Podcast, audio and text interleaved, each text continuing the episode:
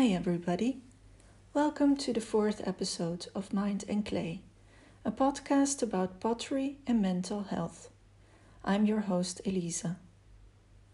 Recently I've written a book, Mental Healing Through Clay, A Journey to Self-Acceptance and Stress Relief. It is available on Amazon. To start this journey of making podcasts, I read some chapters of my book to ease the awkwardness of making recordings of my own voice for an invisible podcast audience. Today, I'll read out to you Chapter 5, Some Tiny Japanese Influences in My Life with Huge Impact.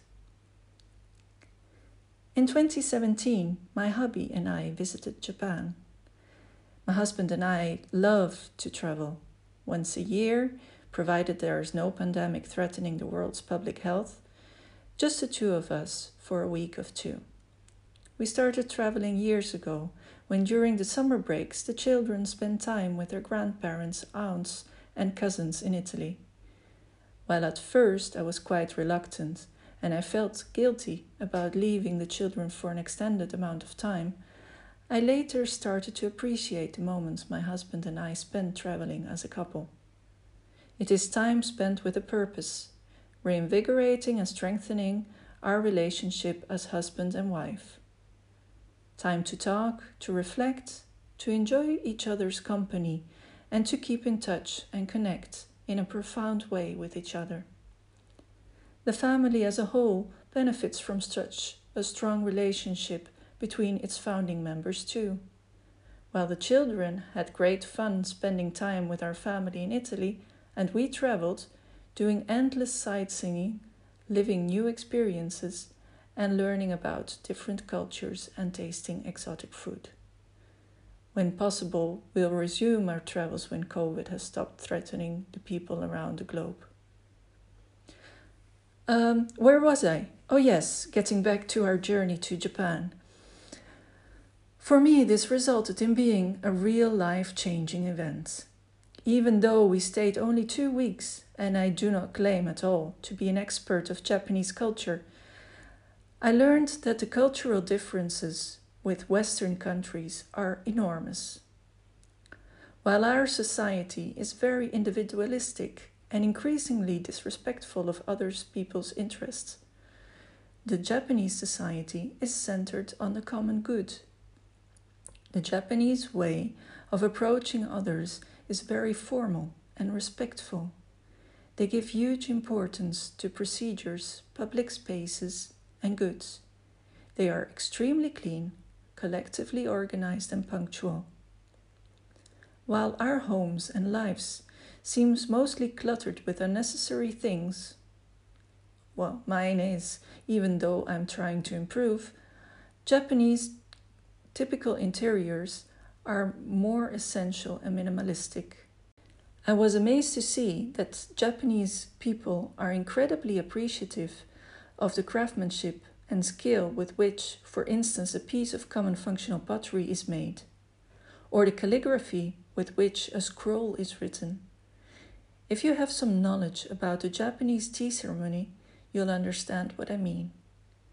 I have been told that the Japanese language is full of nuances which are unknown to our Western idioms, and Japanese philosophy contemplates and appreciates the fleeting character of time. They appreciate the seasons, each for its qualities. Confucianism and Buddhism have a deep influence on Japanese culture. Their art is rooted in the wabi-sabi concept, which reveres simplicity and elegance as Japanese ideals of beauty. Traditional architecture seems simple, as it emphasizes the empty space, lack of ornamentation, and the use of quiet and subdued colors. The concept of wabi-sabi also wants to capture the beauty that is found in transience and impermanence. These same concepts are also seen and are recognizable in the Japanese design of pottery.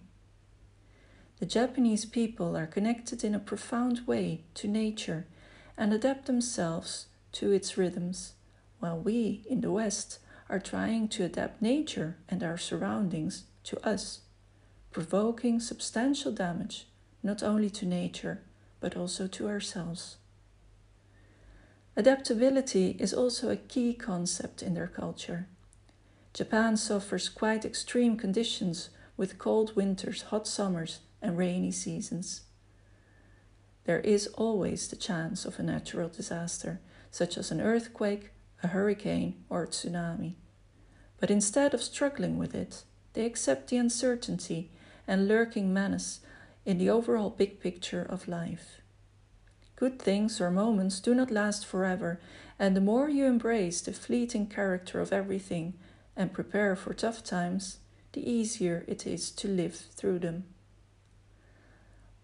While visiting Japanese potteries, I noticed another difference with our culture, where industry and profit almost pushed away craft and artistic schooling into being a non-essential and mostly frivolous activity. I also noticed a genuine pride for their crafts and skills, and the importance they give to all aspects of the making. This starts from taking into consideration the use of the piece, the context in which it will be displayed. It gives importance to the weight of the piece, the finish, the use of the materials, and the way it fits in the user's hands. The potter also appreciates the aleatory influences that the firing has on the ceramic piece, the presentation, and finally the packaging. In addition, I think it is moving to see the high regard they have for providing an all-round satisfactory service to their clients. The importance of my experience in Japan on my way to self-acceptance and healing is in the discovery of a philosophy of life that is radically different compared to our Western culture. It offers an approach to life that is in touch with nature, embraces imperfection, encourages adaptability to change, acceptance, and values passionate craftsmanship. Those principles have been cornerstones in the process of building the new me. This was chapter 5 of my book. I hope you enjoyed it. And it will give you food for thought. Thank you, and seeing the next time.